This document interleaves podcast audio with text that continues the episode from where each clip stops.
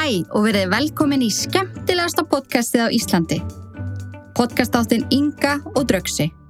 Viltu ekki heilsa krökkunum Drögsi? Þessi þáttur er í áskrift, en þið getur hlusta á hann í heilsinni með því að skrá ykkur inn á illverk.is. En hér kemur brot úr þætti dagsins. Klípum í hægra eirað og segjum saman. Með...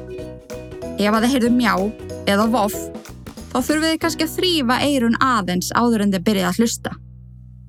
Svona, nú erum við sko tilbúin. Ert þú tilbúin, Dröksi?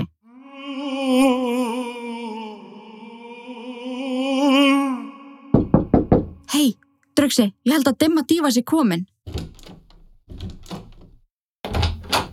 Komiði sæl.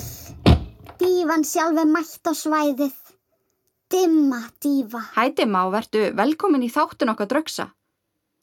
Viltu kannski segja krökkunum hvað þú gerir og svona hver þú ert? En nú verð ég að fara. Bless, bless. Verið sæl öll saman. Ég geri það, Dema Dífa. Takk fyrir að koma til okkur í þáttinn. Bæjó!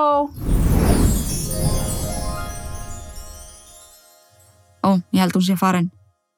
Ég er að segja það, Dröksi, og ykkur krakkar. Það er alltaf svo ótrúlega fróðulegt að fá dimmu í heimsögn. Og ég vona að hún hafi hjálpað ykkur að hætta að vera hrætt við myrkrið. Eða fallegu slæðin hennar dimmu. Ég er líka mjög spennt að sjá myndirna frá ykkur af dimmu. Þið eru náttúrulega algjöri listamenn. Myndirna sem að þið hafi sendt okkur draugsa eru svo flottar.